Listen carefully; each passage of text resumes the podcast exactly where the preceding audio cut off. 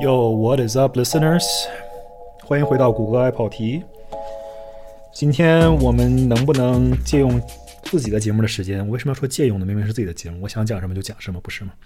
今天呢，准备做一期干脆跑题的节目，彻底跑题了啊！今天完全不想聊车，其实也有一些车的内容想聊，但是由于最近关于车的事情呢，想的有一点在自己的大脑回路中有一点过载啊。说实话，最近关于车的事情做的有点多，因为一直在找一些下一辆车的选择选项，所以每天都把自己埋在一些很多的这种汽车销售或者汽车车评的网站上面，看了太多太多这方面内容，所以脑子有点乱。所以刚刚好呢，这一期节目这个周末，包括刚过去的这一个星期呢，其实是想换一换思路，不太想去聊汽车方面的东西。啊，当然也可以聊汽车方面的东西。我们做这个节目的初衷，也就是为了说记录一下自己的生活，分享一下自己的生活。而且我觉得，如果问我这个节目最主要的核心内容是什么，我觉得应该是关键词应该是好奇吧。我觉得这个节目从关汽车的节目，包括像上一期讲劳斯莱斯和大众、宝马之间的一些历史，再加上之前讲的一些什么公司啊、上市公司的一些业绩报告啊，或者是关于特斯拉的节目呀，还有关于各种。汽车的车评啊、旅游啊、自驾呀，各种行驶驾驶上面方面的一些技巧啊什么的，这些通通呢都是我个人比较感兴趣的，或者有一些我想知道，但是我之前不知道，然后通过自己的了解和调查去学习到一些东西，然后把这些好玩的事情呢再分享给大家的一个过程。所以说，归根结底呢，这一个节目的初衷呢，都源自于我的好奇心。发现什么好东西就想分享给大家。这个节目本身就叫“谷歌爱跑题”嘛，所以跑跑题也是非常切题的。在这个语境当中，今天其实话题比较杂了。由于没有想去专门聊一些汽车的东西，就说一说最近这个周末做了些什么事情吧。这个周末其实光过去这个礼拜，我感觉是，如果你喜欢看美剧或者是欧美剧的话，这个方面过去的这一段时间，好像突然有一些非常好的剧又重新上线了。包括我个人可能是很多人心中最佳的美剧之一。可能如果让我排我看过的所有美剧当中，当然这种东西一旦你要去排名，就会有一些 recency bias，对吧？离你越近的东西，你可能会觉得这东西就越越给你印象越深越好。那不见得永远是正确的。但是我们 recency bias 这件事情排除在外来说，至少最近几年吧，或者是说我。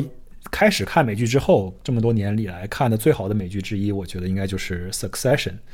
Succession 就是继承嘛，继承 Succession 是什么？大家应该知道这个剧是什么吧？现在已经拍到了第四季了。这个 Succession 的刚刚的过去的两个周末上了这个第一集和第二集。呃，怎么说呢？就是 Succession，我觉得最牛逼的地方在于它，我相信看过人都能认同这一点，就是它的台词、它的本子、剧本写的特别特别的好。不光是情节上跌宕起伏，有很多的回转和转折，有很多的这种让你意想不到的剧情、背叛啊、冲突，有各种各样的，有家庭、有亲情、有商业、有间谍、有预谋，有各种各样的东西。然后甚至有的时候还穿插一些什么命案什么的。整个这个剧情呢就非常丰富，而且非常的，不能说它是狗血吧，但是它的贯穿的一些内容呢，可能是一些传统的我们。生活中或者想象当中一些商业环境或者家庭环境下经常会发生的一些戏剧冲突，但是这些戏剧冲突呢都演化的比较呃大一些，因为本身这个故事背景也比较大。那显然它是基于，哎，不能说是基于一个真实的人物或者是历史故事吧，但是多多少少有一点点关于呃某一个媒体大亨，美国的媒体大亨的一些这种故事的背景，有这么一点点的背景支持吧。啊，多少有一点点影射，或者是有一点参考。但是不管怎么说吧，这个剧我觉得最优秀的不在于它情节有多么的曲折，或者有多么的惊人，而在于它的台词呢是非常的有趣，而且非常的细致。就是他每一个人物的设定呢，跟他所说的话就非常的匹配。这个匹配度之高，就让人觉得哇操，这个演员演的简直是出神入化，而且把这个人物刻画的呢。不仅是说非常的清晰，而且是说他每一个人物，尤其是主要的人物，都有非常鲜明的这种性格特征。呃，我说来说去，好像是在描述一个很 generic 的事情，因为你可能会说，哇，任何一个好的剧或者电影都应该具有这样的一个特质。但是呢，你看过这个剧，你自然就明白了，就是他的台词设定呢，真的是非常非常的巧妙，而且。我最最喜欢的人物，我觉得可能就是最无厘头的，就是这个 Candle Roy 这个角色，就是这个媒体大亨的老大，这个大儿子。他呢，经常属于那种。疯疯癫癫的，有的时候可能也不知道是嗨了还是没嗨，有一种说话让人抓不着头脑的感觉。他这个第一期刚刚结束的那个第四季第一集里面，他就说了一句 “I smoked horse”，然后就说说 “Let me let me tell you, I smoked horse”。他这句话的说完之后，是意思说你要把我的话当真，你要 take me very seriously，因为 I smoked horse before。然后紧接着旁边他的弟弟 Roman 就说：“哎，He's not real junkie, he's afraid of the needle。”整个这个。剧情里面，他们这种非常看似很随意的、看似这种很 throw away 的一些台词，非常的耐人寻味，而且他们之间的这种互相就是 互相这种戳对方的弱点，互相的埋汰对方的这种暗搓搓的坏的这种台词呢，都特别的精彩，而且好笑。最主要的是，它有很多这种好笑的桥段。我觉得看剧或者是看电影，很多时候。你不光是为了紧张刺激，而且我现在进入了一个阶段，可能更多的是希望找到一些娱乐和快乐，啊，而不是说，就比如说，为什么我特别不喜欢看一些很惊悚、很悬疑或者很恐怖的电影？我觉得里面得不到快乐。相反，我更喜欢看一些比较搞笑、台词比较呃这种尖酸刻薄或者很聪明的这种剧。顺便提醒一下啊，这个《Succession》继承之战现在已经做到最后一季了，第四季也是最后一季，要看抓紧时间看了。这么好的剧，在接下来剩下的也不多了，啊！但是这个剧的主创，大家也值得去跟一下。这个 Adam McKay 和 Jesse Armstrong 这两个人其实也挺厉害的。Adam McKay 出的作品，我觉得都是精品，包括当年的《The Big Short》啊。如果大家感兴趣的话，可以搜一搜这个人，然后去看一下他之前的一些影视作品，我觉得都不错。那么，除了《Succession》第四季最终季现在重新回归之后呢？还有一些其他的电视节目，在过去的三月份和四月份，其实挺让我感到呃期待的。呃，By the way，这一期节目好像很快变成了一个电视剧讨论和推荐节目，变成了一个啊，好像串台了，跑到别的某一个节目上去了。咱做的也不如别人，纯粹是自己的一点感受，看了一点体验，分享给大家。大家听了就当玩了。如果你已经知道这些东西，我说的东西已经知道的话，那么当然了，我也不需要重复你已经知道的事情。但是如果你还没听说过这些东西的话呢，我还是建议大家去追一追的。那么接下来我想说的这个剧呢，其实也是出到了很新的一季了，现在是第三季，也就是《Ted Lasso 足球教练》，这是 Apple TV 做的一款电视剧。Ted Lasso 我相信大家应该也知道了吧，因为这个剧过去几年它也获得了不少奖项，而且这个剧呢，其实从第一季开始一上来就给人感觉非常的清新愉悦。本身它是一个喜剧，而且每一集的时间也不长，四十分钟左右。然后它的内容呢，其实也是比较喜欢的这种比较轻快啊、比较愉悦啊、比较幽默的这种的类型。当然了，在愉悦、轻快和幽默当中呢，它肯定也夹杂了很多这种呃情感的纠葛呀、复杂的人生的一些体悟啊，还有很多这种酸甜苦辣在里面。所以说呢，它也不是纯纯是一个这种啊像什么 sitcom 之类这种什么生活大爆炸之类的，纯粹给你看着笑着玩的这种。在这个剧呢，还是很有很有意思。当初看这个剧的时间呢比较晚，这个剧第一季上映了很久之后，我才听说。我我之前有听说，但我很久之后才开始追。而追这个剧呢，也是特别搞笑的一个契机。因为什么呢？本身看这个剧并不是特别容易，因为你要去订购这个订阅 Apple TV 的这个预这个订阅嘛，呃，你要花钱什么的。当时呢，我并没有打算去看这个剧，但是当时在这个工作。当我上一份工作的公司的老板，他就在同事当当中这个闲聊的时候讨论起这个剧了，就说他本身这个人也是一个比较聪明、比较有见识的人了。他说他很少看美剧，然后他说这个美剧好像不错，而且这里面的台词功力呢很深，感觉这个 Ted Lasso 也就是主角啊，他说的话都非常有道理。既然当时大老板都提到了，我就想好奇看一下吧。结果发现这个剧还真的是名不虚传啊，非常的精彩。那前两季看完之后，一直在期待第三季推出。现在第三季终于回归了，现在更新了三集，啊，还是非常非常的好玩的。泰拉索里面就是这个人，他的语句真的是让人有非常非常亲切的感觉，因为他是一个呃美国中西部的一个美国人，跑到。呃，英国去当足球教练，他在美国呢是美式橄榄球教练。当然，在两种语言当中呢都叫 football，只不过美国人管自己的美式橄榄球叫 football，英国人呢或者世界各地的人呢是管足球叫 football。他作为一个外行人去当教练，还取得了很大的成功。这里面我觉得很大程度上是他自己本身的一个性格和他本身对于这个球队管理更多的是一种领导力，或者是给球队的心理建设上的一些他的真正厉害的地方。我觉得好多网上的影评，包括我个人，其实也认为泰拉索呢，其实你看 Jason Sudeikis 演这个角色里面，他怎么样带领一支球队，怎么样跟别人打交道，怎么样跟同事打交道，跟上级打交道，包括哇，他个人的一些情感上和他自己一些生活上的一些困扰和一些困难。怎么样处理婚姻方面的事情？这个我们先不提，单纯从他怎么样带领这个球队，从一个名不见经传的一个小球队变成一支，呃，升到了英超这样的一个球队的这样的一个过程呢？他其实是一个非常棒的一个管理学的案例啊。从他身上，很多人，我们包括这些职业的搬砖的打工狗，对吧？其实可以从他身上学到很多东西啊，包括他说话的一些方式，怎么样以幽默的方法去。化解他很多工作中的一些呃矛盾，或者是一些冲突，或者是人与人之间的一些沟通上的障碍，我觉得他都做得非常好。当然了，我们在生活中不可能像他一样，每一每一遇到一个什么样的事情都可以有一个呃，都都可能有几句这种非常智慧、非常 幽默的台词能够应付。啊，但是不管怎么说吧，我觉得他这种精神是可以值得学习的，而且他的处理方式呢，其实是很值得我们参考的。他有很多这几集当中有很多特别好的一些语录，我自己呢可能并不太记得，但是我搜了一下，发现有一些还真的是非常有意思的，就不光是很很有道理，而且真的是很好笑。比如说，他作为一个足球的外行人，然后首先。第一次听说了足球里面有越位这件事情，他就不弄不明白，然后希望大家给他解释。但是呢，他自己弄明白了，也解释不太清楚。他当时怎么说呢？他就说：“呃，如何解释足球当中越位这件事情？”他说：“I'm going to put it the same way the U.S. Supreme Court did back in 1964 when it defined pornography. It ain't easy to explain, but you know when you see it。”呃，我的这个台词本本事显然是不行啊，念台词念的像那个非常机械。啊，但是大家知道他说的话是什么意思，就是非常好玩的一个类比。还有他比如会说什么，啊，他说我印象中有一句话，他是说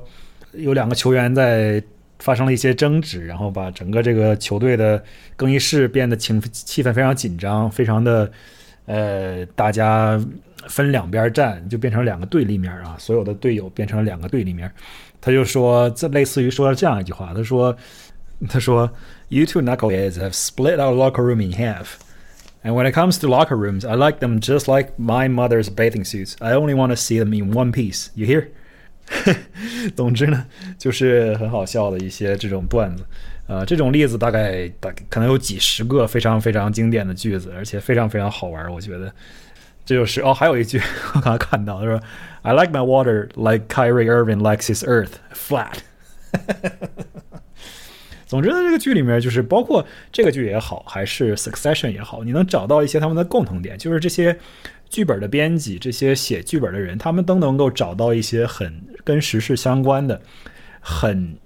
relevant、很非常贴近生活的一些呃语语言上或者是文化上的一些 reference，然后把这些东西融合到他们的台词当中，把它写成一个段子，写成一个类比，写成一个搞笑的事情，或者写成一个台词。总之就是非常好玩的一个剧。大家如果有兴趣的话，有机会可以看一看啊！相信这种东西，唯一的一个小小的问题就是说，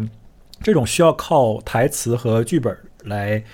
表现这个剧的厉害之处的剧呢，如果一旦翻译成中文，如果你看的是熟肉的话呢，可能就会稍微失去了一点点这种它原有的趣味和韵味。所以呢，大家还是啊，能能听生肉，多看看原文就多看看原文，翻译过来的话，很多笑话就不好笑了。好，那以上说的是 Ted Lasso。三月份和四月份，by the way，三月份是我刚过的生日的月份。过生日的时候其实并没有干什么，但是呢，就是电影、电视剧和各种各样的体育娱乐什么的看了不少。大家都知道，三月份啊，每当三月份就是美国篮球和体育界的一个非常重要的事情，就是 March Madness。我这个人呢，是其实是平时是不看美国。大学生篮球比赛的，唯独到了 March Madness 的时候，我会看一看。因为什么呢？从去年开始，我会参与公司组织的一些这种大家自己去打赌这么一个活动。老美这边肯定大家都知道了，每个人都会设，就是会猜想一下这个所有的这六十四支球队会怎么样晋级到最后谁夺冠。这个东西呢，就是这个 March Madness Bracket。然后每个公司呢，通常都会有这样一个文化，就企业文化了，大家会组织这样的一个竞猜。当然了，这里面会涉及到一点小小的这种钱的在里面，大家放点下一个注，每个人参与呢可能是二十块钱、三十块钱、四十块钱不等。到最后呢，可能谁猜的最后每每一个你设你猜想的 bracket，就是整个这个从六十四名到一名这个过程都是有分数可以计算的。你猜对了第一名得多少分？猜对第二名得多少分？这样子，这样子，这样子。然后最终排名前两名的人，可能分别分别可以拿到百分之，比如说第一名可以拿到整个这个奖池百分之七十的奖金，那么第二名可以拿到百分之三十，然后这样子，大概是这样情况。去年我跟公司同事打赌猜这个 March Madness 的 brackets 的时候呢，我还排了全公司第二名，还猜对了不少，纯瞎蒙啊！这种事情，大部分人都是瞎蒙，百多位，蒙对了还挣了点钱。今年呢继续参加，但是呢，在第一轮啊，我本来是猜普渡大学可以夺得这个 NCAA 的冠军，结果第一轮普渡大学就被淘汰了啊！他是也是近几年为数不多的一号种子被他妈的十六号种子淘汰的这么一个情况，非常令人失望啊！普渡大学这个 Zach Edey 强力中锋，大高个儿，长得有点像姚明。如果你要看的话啊，不仔细看长得有点像姚明，因为他好像是母亲是华人，所以有一半的中国人血统。大哥挺厉害的，但是就是因为。可能太被针对了吧，再加上其他队队友也不给力，然后也防不住，连那个十六强的进攻都防不住，最后就拜拜了。啊，前两天周末的时候刚刚看了这个四强，也就是四强二四进二的这个比赛。这四进二四强里面很神奇，他妈没有一个一号种子，最厉害的妈是四号种子，就是呃，U 康，就是 Connecticut 这个康涅狄克大学。然后比较搞笑的是，整个这四强里面居然有两支佛罗里达球队，而这两个学校呢，其实都在我离这儿不远，尤其是 University of Miami，这是一个我们城市的学校。然后再加上另外一个佛罗里达州的学校是 FAU，对吧？这个 Florida Atlantic University，啊，UM 其实还是有不少中国留学生的，听说。总之呢，这也是第一次 NCAA 四强当中有两个佛罗里达州的学校同时进入了四强啊，就是让人意想不到，right？啊，Who would have thunk it？但是现在这个前两名已经没有佛罗里达州的学校了，两个球队通通被淘汰。尤其 F A U F A U 的比赛被什么 San Diego State 圣圣地亚哥州立大学，他妈最后两秒钟被人一个绝杀给干掉了，这也是让人很意外的。就是那场比赛我还看了，就是真的是到最后说什么也投不进去，我这真的是让人有点着急，被人疯狂追分，然后最后被人绝杀，哎，真的是不好说。今天这个球队看情况应该是优康赢的面很大。我现在 literally 此时此刻九点零五分，我正在看着电视直播。等一会儿这比赛九点十五分左右应该就开始了。我可能说着说着还要暂停一下，先去看看比赛。这大概是整个美国这个篮球运动当中三月份 slash 四月初最重要的一场比赛了吧。但是这场比赛可能悬念少一些啊，像我说的，估计优康赢面比较大。但是这种时候也说不清楚。今年呢，就是各种各样的这种冷门比较多，说不定今天这个圣地亚哥州立大学能够爆个冷啥的，也说不定啊。除了这个之外，最近 NBA 其实也进行的如火如荼，因为马上这个常规赛就要结束了，还有大概一个礼拜的时间，常规赛就要结束了。我的主队，我不能叫我的主队，只能说是我的主城市队——迈阿密热火队，目前还在。这个季后赛的名单当中，啊，迈阿密热火队今年真的是让人觉得有点这个怎么说啊，就是鸡肋的感觉，嗯，就食之无味，弃之可惜啊。看他的比赛，通常都打不了特别高的分今年有一场比赛打了一百三十多分我都吓一跳。我说对手是不是不行？怎么回事？对手是不是伤病太多？怎么能导致迈阿密能打到一百三十多分你看一下迈阿密今年的比赛，你就发现进攻能力非常的乏力，对吧？你不能靠老是靠吉米巴特勒一个人，JB 一个人扛大旗，然后让他一个人去。每场得四十分，去年季后赛包括前年季后赛，给亚都打的快要累趴下了，最后也没有进入，最后也没能拿到最终的总冠军，对吧？你 Bubble 那一季那一那个 season 进到了总决赛，但是还是打不过。今年呢，由于这个阵容上本身也没有进行什么太牛逼的引援，你弄来一个什么呃乐福这个的马上要退休的乐福，以及这个什么 Cody Zeller 这种，就是以前的这种。强队二号或者是三号这种替补中锋这种人，内线确实需要补强，但是呢，来这俩人其实也不是很强。我觉得他最多也就是能够，呃，帮你填补一些时间，需要的时候帮你抢个板儿。乐福呢，偶尔扔个三分啥的，基本上就是策应啊，扔个三分啊，抢个板儿啊这样一个情况。你真正靠进攻火力，我估计你还是得看之前那些主力，什么 JB 啊，什么 C 罗呀，什么巴特勒呀。哇，这个邓肯罗宾逊就不要提了，这个手伤也不知道什么时候会好。哥们儿可能是全 NBA 现在最让人难以下咽的一份合同。那么热火队把他签了这么大一份合同，然后他还不能打球，而且打球效率现在又极低，这个本身的能力感觉有限。再加上今年的这个大家逐渐摸透他的球路之后，他的这个进攻效率就是非常非常的下滑，三分命中率也不行了。再加上伤病的关系，今年本身也没打几场。所以整个迈阿密热火队吧，第一就是主力球员的话，呃，体型太小，对吧？一个个都妈的一米九十多，不到两米，然后没有什么强力内线。阿德巴约最多也像大前锋，他要打中锋也打不过别人。你让他去跟 AD 硬磕，你让他去跟恩比德硬磕，你让他去跟就连让他去跟字母哥硬磕，我觉得磕不过人家。而且呢，你又没有远篮，就最多投个中投，整个抛投啥的，进攻手段实在是太乏力，对吧？巴特勒也是，那么去年跟。呃，波士顿打那场比赛，最后几秒钟可以有一个绝杀的机会，扔三分，结果没扔进。哥们儿也是三分比较乏力，并不是他的强项。呃，C 罗嘛，反正就那样，就是进攻上勉强还可以，但是防守上非常容易被针被针对啊。这边勒布朗一过来点名就要干你，对面的这种后卫主要主力后卫、进攻后卫要干你的时候，就点名要换人让你防。总之呢，热火就这样了。今年我估计也就是季后赛一轮游，如果爆冷的话，说不定能进能两轮游。但是呢，我觉得可能性不大。今天比较关注的球队呢，还是比较看好这个国王队啊。这个是我像以前说的，是我从初中开始的主队，非常喜欢这支球队。已经十几年没有进季后赛了，今年呢，终于又回到了季后赛，而且呢，比赛这个排名还挺高的。呃，全全联盟进攻效率排名第一啊，防守效率一般般，所以呢，估计到了季后赛可能会吃很多亏，呃，但是他的阵容呢，其实该有的也都有了，只不过在中锋这个位置呢，因为萨博尼斯毕竟打主力的话，他其实也是一个大前锋的，实际上是个大前锋的配置，所以他的阵容呢，总体来说也是有点偏小啊，小快灵，速度够快，而且策应啊、跑应、跑跑位啊什么的配合啊，非常非常灵活，呃，但是呢，就是防守上可能稍微差差点意思。今年我觉得让大家可能不是那么觉得非常牛逼的球队，就比如说湖人队，现在到了马上要季后赛的时候，突然好像变得有点牛逼了啊！再加上比如说灰熊队，虽然说今年是非比较多，但是呢，somehow 在大家不是那么对吧？好像全联盟都非常的想要，应该这么说，灰熊队的球员似乎想要跟全联盟所有球队作对。在这种一种非常呃不受欢迎的这么一个 这么一个设定，这个是人设下啊，他们好像悄咪咪的就把比赛打得还挺好啊。进入季后赛之后呢，这个球队的防守我觉得是比较信心的，所以我相信他们还是很有机会可以走得比较远。如果在季后赛第一轮碰到这个勇士队的话，那将是非常有意思的这个啊，不光是多少年的这个仇了，今年也是爆发了好几次冲突啊，一次性大家都可以清算。相信呢，这些球员还年轻，只不过勇士队的球员可不再年轻了。他们今年再冲一次，估计明年可能机会就不太大了。现在呢，这个维金斯今天刚出的新闻说，他可能马上就要回归队了，那季后赛之前可以归队。但是毕竟他也一个多月没碰球了，所以不知道他是什么样的一个状态。希望他们能好吧。我觉得勇士队这种球队呢，就是让你非常的喜欢，但是呢，你又不觉得他到这个时候，你可能更多的是一种对这种老将和这种。之前他们有过光辉历史的这种呃卫冕冠军的一些尊敬啊，也对他们的一些祝福，希望他们可以能够坚持下去。但是你也知道，他们再怎么坚持下去，毕竟这些球员的年事也不也不低了，年纪也不轻了，所以他们也不再是 Spring Chicken。他们呢，可能未来的路也不太好走，需要重建了，估计再过两三年。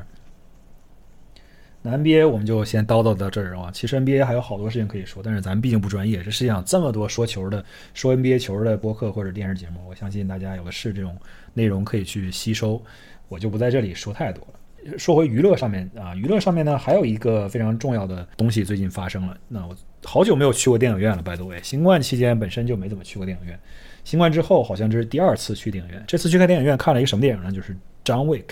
John Wick》第四部，也就是。我我就不剧透了。但是张威第四部最终的结局呢，可能就是说将来还是会有下一部张威，但是他可能就要拍一些前传啊，或者是一些分支剧情啊，一些特殊的人物传记啊什么的，根据某一个人物来拍一些这种衍生剧什么的。但是不管怎么说吧，这部电影其实拍的是非非常不错的。我觉得对我来说，如果十分是满分的话，我可以评九分，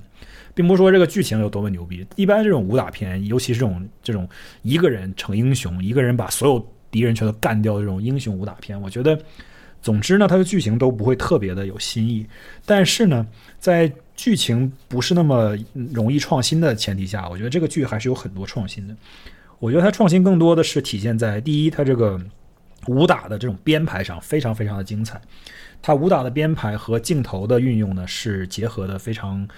第一很紧密，第二很流畅，第三就很新颖。它有很多镜头，比如说有一段时间他们是在一个呃一个正在装修的有一点荒废的这么一个呃教堂里面，或者是一个楼里边进行很多这种穿插这种武打射击的这么一个取景拍摄。那么镜头本身是在人的这个角度视角的这个角度去拍。然后慢慢的，突然他就把镜头提起来了，变成了一个上帝视角，可以看到这个楼整个楼层的不同房间之间的布局，像你从一个呃图纸上看一个楼的这种平面图一样。然后你看到人在不同的房间来走来走去，进行穿插射击，进行打斗。这个镜头呢，其实是古之前很少见到过的，比较新颖，就让人觉得哇，这个东西很还可以这样拍，非常的酷。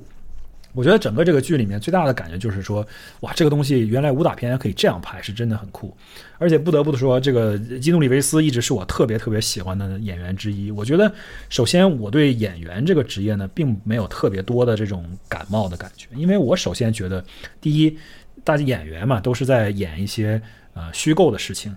我们现实生活中有很多东西，其实比虚构的东西来的要更有深度、更有强度，也更有广度。那么我们为什么要去呃喜欢或者相信或者崇拜一些专门生活在虚拟世界当中、虚构世界当中的人呢？所以我对演员这个职业呢，一直没有特别强的这种追星或者崇拜的感觉。当然，我觉得呃，Keanu Reeves 呢，一一直是可能是我个人比较喜欢的演员之一。可能一方面觉得他可能有一定的这个东方的面孔，毕竟他可能有一部分这个中国人的血统，很少一部分。可能呃奶奶那一辈儿可能是一半儿的中国人之类的，whatever。总之呢，他就是长得有一点点这种混血的面孔，这个其实不重要。我觉得更重要的是他作为这个演这个戏的一些呃他自己投入了一些精力和精神。他的所有的打戏呢都是自己培训出来自己去打的。然后他的开车的镜头，这样这部电影里面运用了很多汽车来当他的道具。呃，顺便说一句，这里面特别有意思的一个现象就是，我当时觉得很奇怪，在法国拍的那一段儿就是在巴黎凯旋门那一段转圈那一段特别好笑的是，他所有的坏人，所有的坏人的这个就是杀手来追杀他的时候，啊，并不是说那些呃赏金猎人，并不是说那个大街上那些他们收到广播然后就来干的那些呃来自于四面八方的这些闲人来来杀他这些人，而是这个组织这个反派组织派出的这些杀手。他们全部都使用这个一水儿的是 一六零宝马五系，呃，不知道为什么全都是一模一样的车子。可能一方面是为了这个镜头语言上比较一致，另一方面可能也就是说这个车是一个怎么说呢？呃，在法国可能比较容易找到这种车型作为坏人车型，而且它动力也足够强劲，可以用来拍摄一些追车的镜头，也可以足够去实现一些这种呃特技或者是极限驾驶上的一些操作。啊，总之是一个很有趣的选择，一水儿的这个一六零系列的五五五系那个宝马。当然了，说回这个 k e a n Reeves，他真的是就是这个剧里面的主要的一个 stunt driver，就是负责拍特技的一个驾驶员，叫做 Tanner Faust。Tanner Faust 我不知道大家听没听说过，他是之前美版这个 Top Gear 的主持人之一，但是在那之前呢，他是其实其实已经是一个非常有名的一个赛车手了。他一直是参加这种比如说。呃，Rally Cross 啊，包括 Drift 呀，包括各种各样的越野或者是竞速赛的一些比赛的一个非常成功的、非常厉害的一个赛车手。而这哥们儿呢，其实也非常健谈，他平时上很多这种播客节目，包括你你想象一下，他能够被选中做这个 Top Gear 美国的主持人，你也知道，他肯定在镜头前面，包括在表达上非常有自己的强项。那他本本身呢，呃，也是一个怎么说呢？呃。不光是参加比赛是他的一些他平时的职业，另一方面他的另一个身份呢，就是做这种好莱坞好莱坞的这种 stunt driver，呃，特技驾驶员。但是呢，这里面有一个比较有意思的事情是，虽然他是这部电影的特技驾驶员，但是他在接受采访的时候说，他说这部电影里面大概有百分之九十以上的所有的驾驶的镜头都是由 Keanu Reeves 自己完成的，包括各种漂移、转圈、烧胎，各种各样的很多这种镜头都是由 Keanu Reeves 自己完成的，因为。姜瑞在这个电影里面，他追求的就是一定要真实，包括很多武打的镜头。从张卫第一部开始，他的很多这种摔跤、武打，包括巴西柔术，都是他自己训练出来。你会看到这个镜头可能跟传统的你想象中的，比如说这个成龙的一些电影里面这种武打的镜头来讲，他的镜头要慢一些，而且他有很少这种来回的切换，因为你切的越频繁，把这个镜头剪得越碎，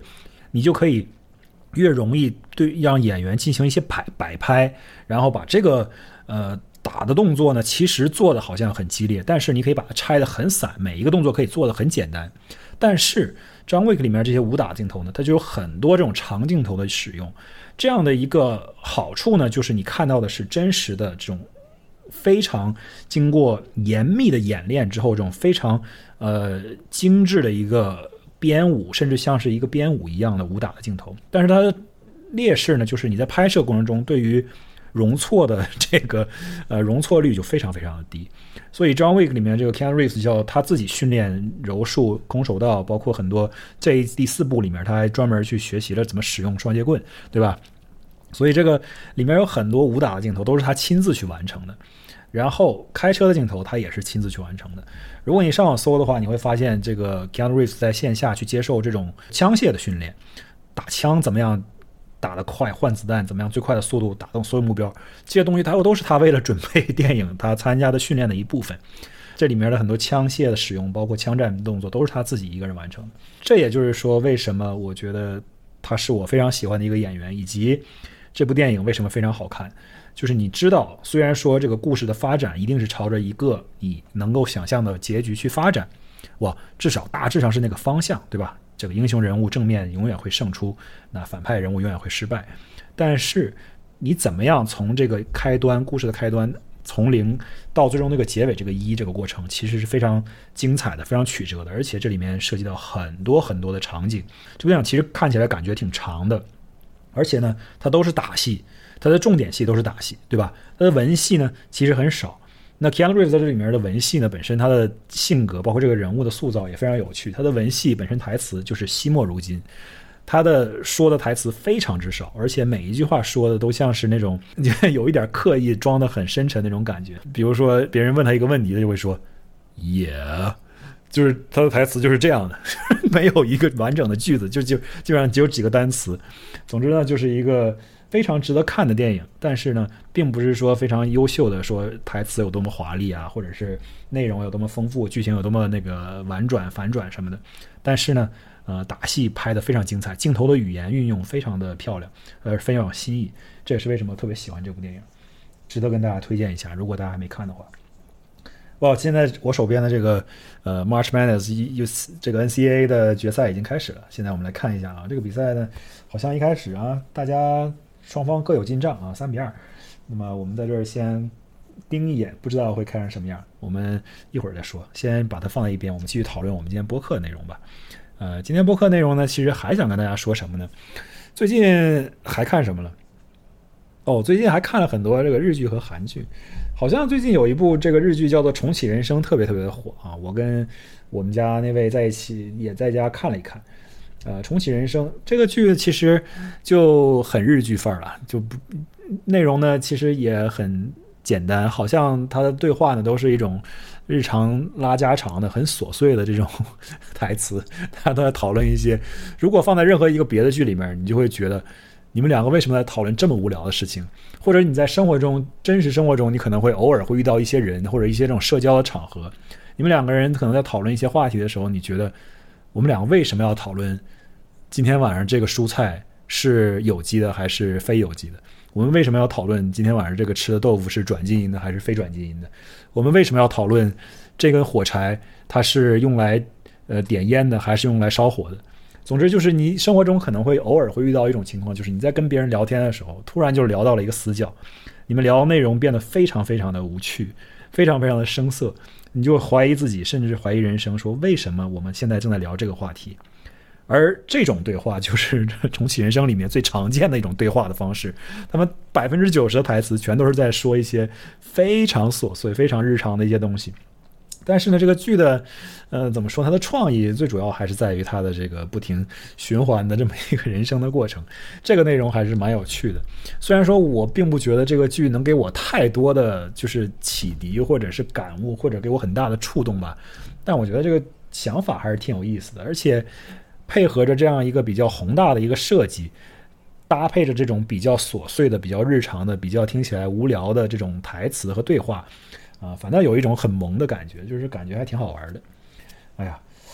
我看这比赛好像有点精彩，不如我们今天的节目就到这儿吧。我现在先去好好的关注一下这个 NCAA 的决赛了。现在比分是六比二啊，San Diego State 是这个圣地亚哥州立大学居然还领先了，所以我们来看一看今天这个最终的冠军到底花落谁家。我们今天就到这儿了。今天是一期基本上没有讨论过汽车的内容的。完全跑题的，有完全切题的博客节目，希望大家能够能够听到。既然你都听到这儿，那我相信你应该也接受了这期博客的内容。如果不喜欢呢，我们下周可能还会回归正常的关于汽车的讨论。那么我们下周再见，今天就到这儿，拜拜。